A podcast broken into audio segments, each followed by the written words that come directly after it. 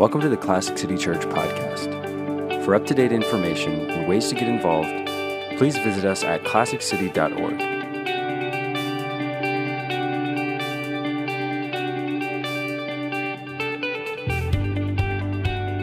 Morning, guys. Uh, before we dive in, will y'all pray with me, please? Jesus, Lord, um, I pray that today you would fill us um, with your spirit. God, I pray that you would give us the love for you and the faith in you, even when it calls us to lose. I pray, God, that we would uh, consider your kingdom worth losing our own kingdoms for. I pray that you just fill us all up with that spirit in your name. Amen.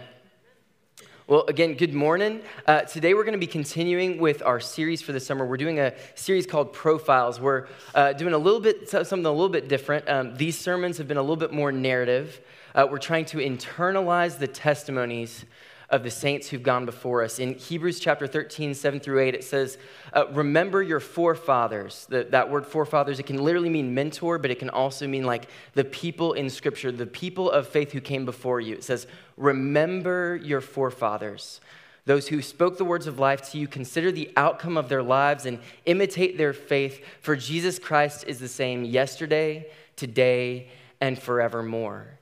It says you need to internalize the testimonies, internalize, don't just know them, but internalize the stories of those who come before you in faith, especially those in Scripture.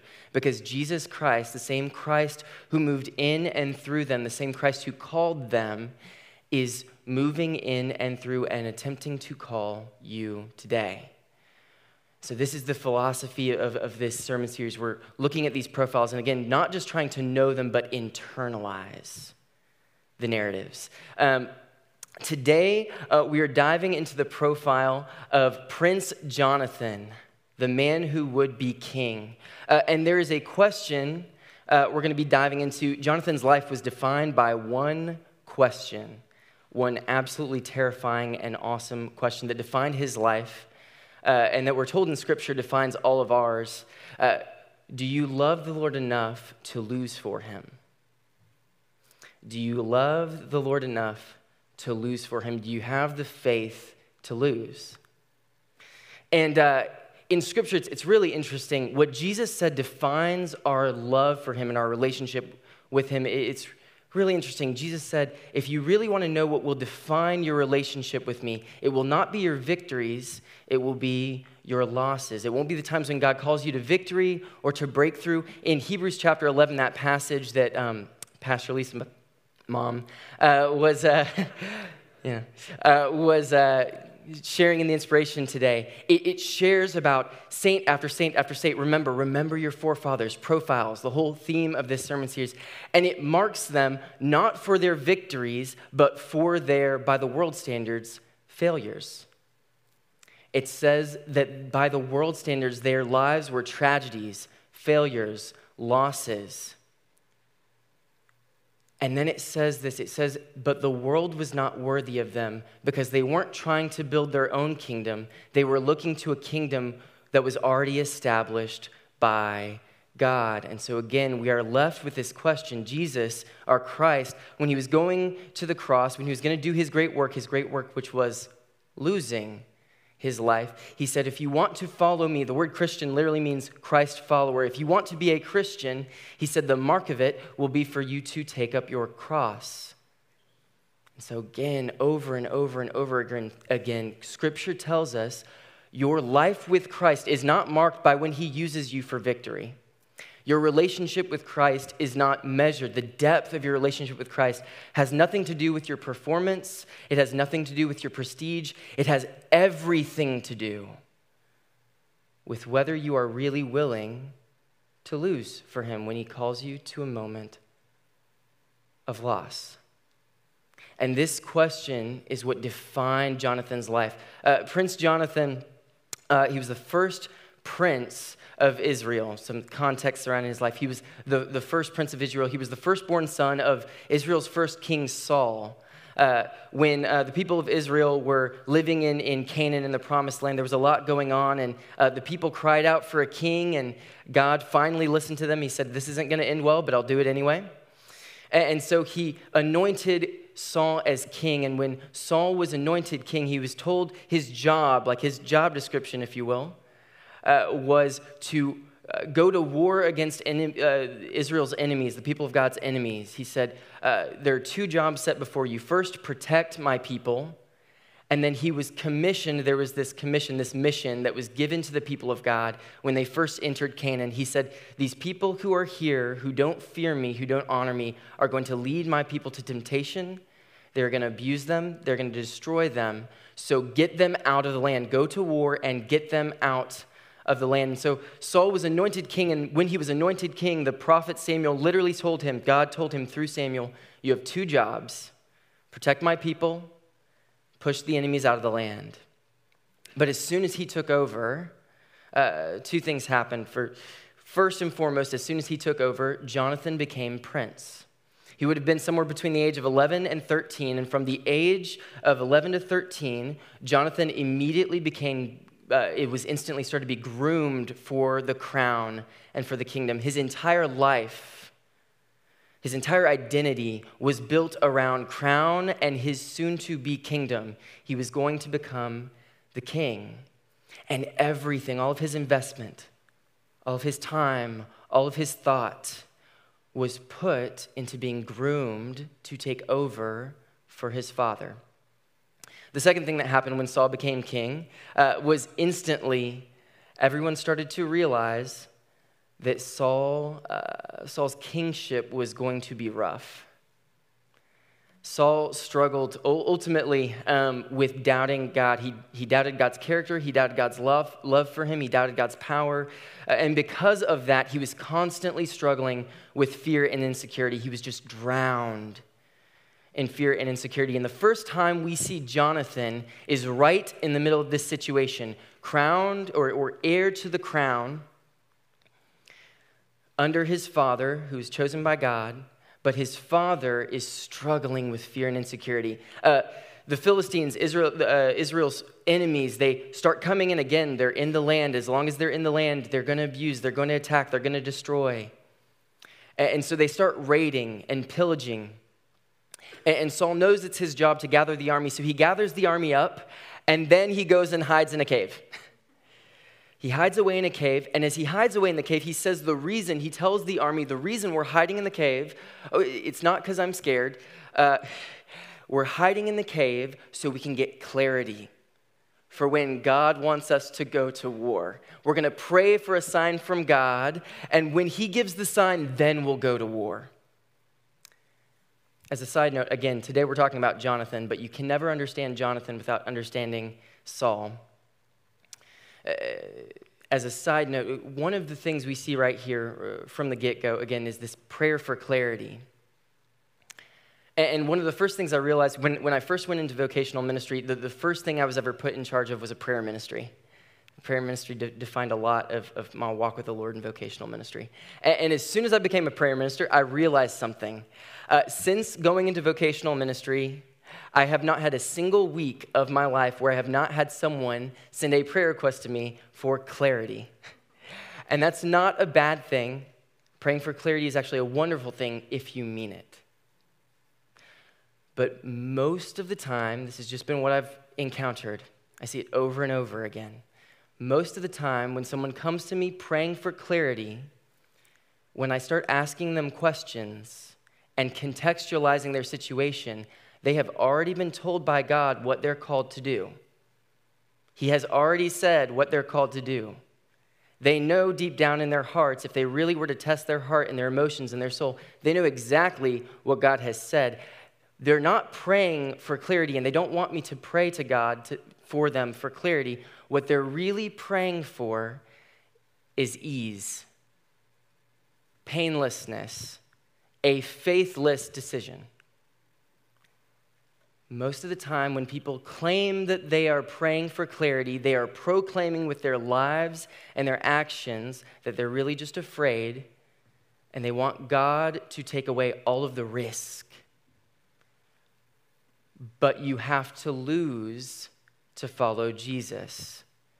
And if you're asking God to get rid of the call to lose your security, to let go of your control, to follow him, his answer will be a quiet, gentle, irrevocable no. You are never allowed to follow Christ without faith. And so we see Saul praying, praying for clarity in the cave, while God has prophetically already through a prophet told him, Your job is to protect my people. And while he's praying in the cave for a sign, his people are being pillaged and killed. And while he's praying for God to just make it clear what he's supposed to do, the armies of the enemies of God are marching all around him. And yet he's still praying for clarity. And it's in the middle of this decision, this quiet, almost subconscious decision, that we first see Prince Jonathan. Because Jonathan chooses to leave the cave. And right from the get go, the first moment we see Jonathan, he's already begun to lose. He's already begun to lose his security his control. He goes out of the cave to not wait for God to make it easy, but to go out and seek God's will actively. This is what we see when Jonathan leaves the cave. We first see him in uh, 1 Samuel 14. This is 1 Samuel 14, starting in verse 6. Jonathan said to the young man who was carrying his armor, Come, let's go to the garrison of these uncircumcised. It may be that the Lord will work for us, for nothing can hinder the Lord from saving by many or by few. So his armor bearer said to him, Do all that's in your heart. Do as you wish. Behold, I'm with you, heart and soul. So Jonathan said then, Behold, we'll cross over to those men. We will show ourselves to them. If they say to us, Wait uh, until we come down to you, then we will stand in our place. We will not go up to them. But if they say, Come up to us, then we will go up, for the Lord has given them into our hands, and this will be the sign to us. So both of them showed themselves to the garrison of the Philistines, and the Philistines, God's enemies, said, Look, the Hebrews are coming out of their holes where they've been hiding themselves. And the men of the garrison hailed, or some of your translations will say, insulted Jonathan and his armor bearer. They said, Come up to us, and we'll show you a thing.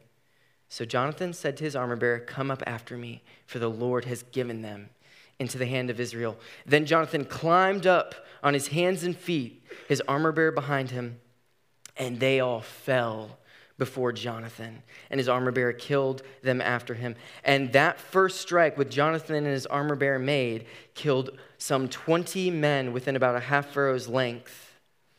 And there was a panic in the camp, in the field, among all the people, the garrison. Even the raiders trembled, and the very earth shook and their camp was thrown into great panic.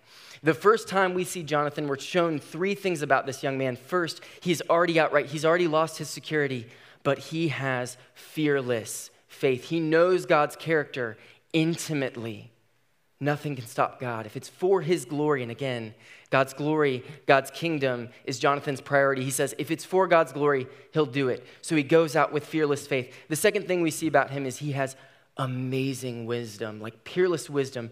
Before Solomon was ever born, Jonathan already starts quoting the Proverbs and saying, hey, if, uh, if they fear God, if, if when we go to them they fear God, like let's test their hearts. We will not fight them, we will not go up to them. But if they don't fear God, let's go for it and give him glory.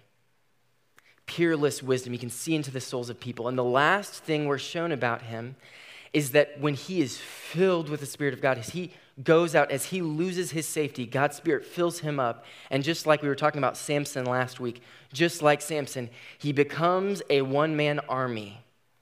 Uh, the image, uh, it's kind of hard when you read the Old Hebrew. It's, it's, it's hard to understand the image, right? This translation from the Old Hebrew of what it would have looked like.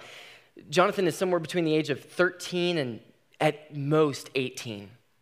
He's a teenager this teenage boy, some, somewhere between 13 and probably about 15, climbs up a cliff, jumps up off the cliff, draws a sword, and in one motion, 20 men are on the ground. It's like something out of a Marvel movie. It's like a superhero movie. All of a sudden, he is fighting with his back against a cliff. He is fighting an entire army, and he's winning. They can't stop this teenage boy. This is the greatest army of the world at the time. And they can't stop a teenager with a short sword. Again, it's, it's incredible. It says literally the Spirit of God was filling him up so much, the earth trembled under his feet. The earth is shaking under the Holy Spirit that is in this young man. This is Jonathan, the man who would be king. He's presented as this ideal candidate. And God loves him and loves to use him because he loves God. And God's kingdom and his glory is all he thinks about. He uh, wins this battle against this entire army, this one man army, Prince Jonathan, the man who would be king. And then something happens. This is the first crossroads, right? Jonathan has now lost all security, and God is using him. And this choice brings him to the second crossroads. See, while he is out fighting a battle, his father is still praying for a sign. And all of a sudden, in the cave, they feel the cave shake under the feet of Jonathan as God is moving. So the men, so Saul and the other men, they peek their heads out the cave and they see the army that they are supposed to be fighting melting away from this one lone figure in the distance. And Saul realizes, I'm about to look like a fool. I'm about to look like a coward. We got to get we got to get everyone go. We got to go out. We got to go out and join whoever this one person is. So he gets the army going and they move out and then he does something that your your your Bible will call he makes a rash oath. Again, Saul is trying to cover his shame. He's trying to cover his mistake. And so to cover up his mistake, to make sure people know, oh, he, he really is God's man, even though he hasn't been following him at all he makes what, what's called a rash oath. There's this word um, we've forgotten called masochism. It's when you try and use a spiritual discipline to control God instead of doing it to get close to Him. And he does one of these rash oaths, these masochistic moves.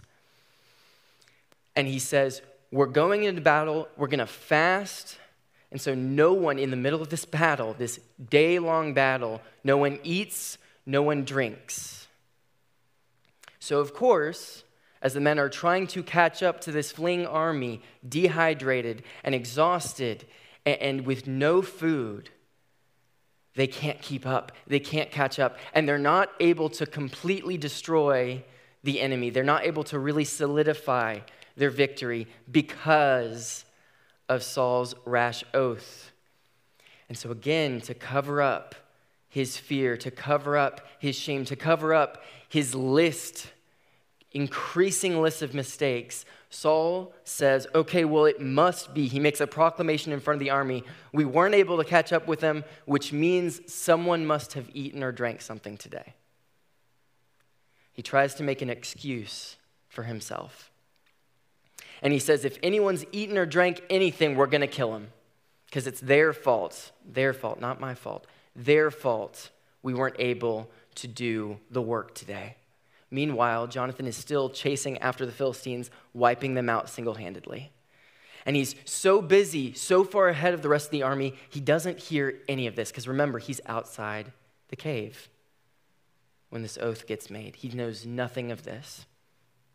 In fact, he's so far outside the cave, he's so far ahead, as the Philistines try and get into the cover of the forest, he notices something. Just like God provided manna for his people in the desert to sustain them in their journey, he looks up and he sees that dripping off the trees is honey.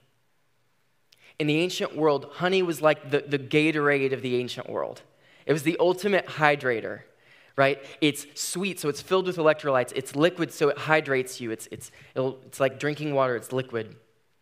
It was thick, so it would fill you up quick, but it was light, so you weren't going to get sick running around filled with it. It was the perfect thing to eat to keep going, it was the perfect thing to drink to keep going.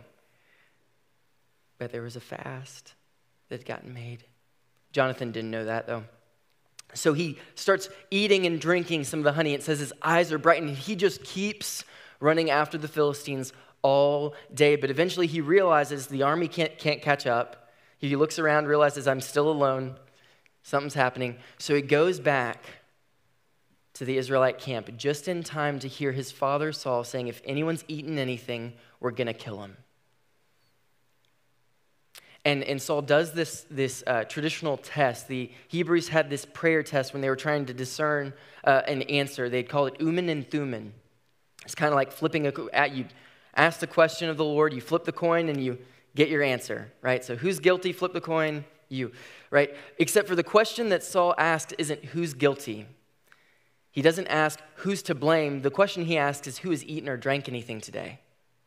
And of course, Jonathan has eaten and drank exactly what God gave him to eat and drink. And so, this prince, who should be hailed as the hero, who should get, get all the attention for being so faithful, God has been using him all day. He is a one man army, comes back to his people, comes back to his kingdom, comes back to his father. And when they flip the Urim and Thummim, the question again that they ask is who's been eating and drinking? And of course, Jonathan gets identified. And he's faced with this decision, right? His father is the anointed king, his father is the unifier of the people of God. He can justify himself, rightly so. He's been doing all the work. God has been choosing him. He's been the righteous one. He's the only one who's done any work all day. He can justify himself or he can keep the people of God united under God's anointed one. He can break up the body, or he can take all the shame on himself and put his life at risk. And so his only response is, Yes, Father, I ate. If I must die, then let me die. In that moment, Jonathan loses for the second time for the anointing of God he loses all of his honor in the eyes of all of the nation that he's supposed to be leading. He has lost his security. Now he has lost all his honor. At the end of the passage, someone, it was probably his armor bearer, brings up, oh, wait, he was the one ahead. And they're like, oh, he was ahead. And so they cover for Saul and they, you know, kind of get rid of the, the killing part. But nothing gets rid of the shame. The one person who should be honored is the one person who takes all the blame in front of the entire nation. And so now, in front of the nation and in all practical ways, Jonathan has lost his safety for the kingdom of God. He has lost his honor for the sake of God's anointing, for the unity of the body. But God's not done. In chapter 16, uh, Saul continues to fail and continues to fail. So much so that God says, I'm going to choose another. I'm just going to go ahead and anoint another to take over for you. So everyone knows who to go to as you keep failing, because everyone is going to know who's taking over for you when you're done. And everyone assumes it's going to be Jonathan, right? Jonathan is the ideal leader, loves the Lord, knows him intimately filled with almost supernatural wisdom, like Solomonic wisdom. Filled with the Spirit, he's a one man army who better to lead God's forces. And yet, when the decision gets made, this random guy named David, the son of Jesse, an upstart, about a year younger, maybe two years younger than Jonathan, gets chosen. He'd been spending years being groomed for the crown. He'd spent years preparing for this. This was what he deserved. This was his birthright. He did everything God asked. He lost everything God called him to lose. And at this third junction, God asked Jonathan again, Will you now lose everything you've worked for? Will you lose your rights? Will you lose your work? Will you lose your passion? Will you lose everything that you thought you were preparing for? For my anointing, for my kingdom. David uh, goes before Saul when the Israelites are at war again and says, Hey, there's a giant. He's challenging our people. Uh, can we go and fight him? And you guys, most of y'all know the story of David and Goliath. Uh, Saul says, Go for it.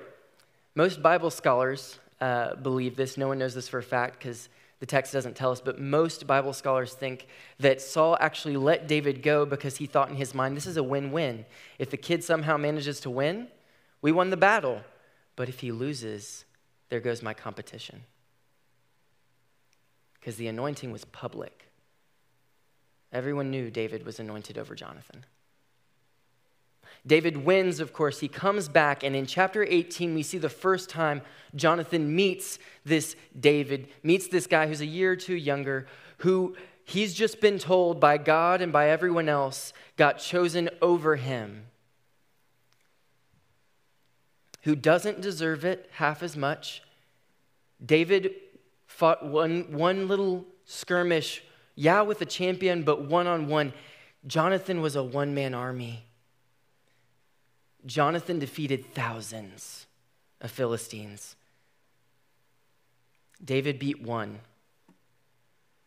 David was untrained. Jonathan had been groomed for this. And when he meets this man who God chose over him, this is what happens. We're in 1 Samuel chapter 18. As soon as David had finished speaking to Saul, the soul of Jonathan was bound to the soul of David. And Jonathan loved him, loved him as his own soul. So Saul took David into his household, and he would not let him return to his father's house. Then Jonathan made a covenant with David because he loved him as his own soul. And Jonathan stripped off the robe that was on him, and he gave it to David. Not only that, but also his armor, his sword, his bow, even his belt. And David went out and was successful wherever Saul sent him, so that Saul set him over the men of war. And this was good in the sight of all the people and also in the sight of Saul's servants. Some of your translation will say, So David went out. Jonathan gave him everything, so David went out and was successful. Remember, David wasn't trained. Jonathan looks at this man who God and everyone else has just said is taking everything that's yours by right. You've earned this. You were born for this. It's your inheritance and your birthright, and we're still giving it to him anyway. And he looks at him and he sees God's Spirit in this man and he loves him. He chooses to love the very person who just took everything from him. He loses with love. The sign of giving your robe or giving your clothes or covering a person with, with what you had on you, it was very symbolic to the Israelites. It was a sign of discipleship, it was a sign of inheritance. It was saying, Everything that God has put on me, I now give to you. Jonathan starts to train David up. He starts to equip him. Remember, Saul had just given David a military position, but he didn't give him any armor or weapons. David was totally untrained. He was set up for failure. So Jonathan starts to train and prepare David for the very job he just stole from Jonathan.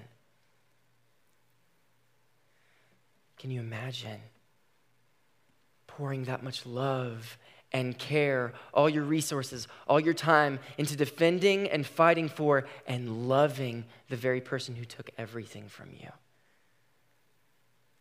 Jonathan has already lost his safety. He has already lost all of his honor, and now he loses his rights for the anointing of God that God chose to give to someone else. But he hasn't lost everything yet. God is not done for a number of years, Jonathan becomes this in between between these two guys who are anointed over him. He spends the rest of his days serving David and Saul. He serves David while David is afraid and untrained. He trains him up, disciples him, prepares him, cares for him. And when Saul starts to get jealous and even violent towards David, he protects him, he trains him, he cares for him. When David is afraid to face death, when uh, Jonathan, remember, was not afraid to risk his life before his father or shame. But David continues to kind of be a little afraid, be a little scared. So Jonathan in betweens for him. And as he continues to serve Saul, his father, who has been lost to his fear, so much so that it says he becomes demon possessed, Saul just becomes filled with demonic darkness. He becomes a, vessel for the evil one. Jonathan continues to serve and kind of be there in between. And this role of being the shadows of these two anointed men, the role of being the in between finally comes to a head as Saul's jealousy and David's fear kind of clashes. And Jonathan finally is forced to confront his father. And he gets, he confronts David and then he confronts his father, and it blows up in his face in what becomes his last test. Will you lose? This is what happens. Jonathan goes before his father in 1 Samuel chapter 20, or in verse 30. And this is what his father says to him. Then Saul's anger was kindled against Jonathan, and he said to him, You son of a perverse, rebellious woman, you have no honor left. Do I not know that you've chosen the son of Jesse to your own shame? You have no more rights. You've lost your inheritance and to the shame of your mother's nakedness. For as long as the son of Jesse lives on the earth, neither you nor your kingdom will be established. Hear that one more time. For as long as the son of Jesse lives on the earth, neither you nor your kingdom, your kingdom, will be established. Therefore, send and bring him to me, and he will surely die. Just send him to me. I'll put the blood on my hands you won't be sinful. The last temptation of Jonathan. Then Jonathan answered Saul his father, But why should he be put to death? What's his sin?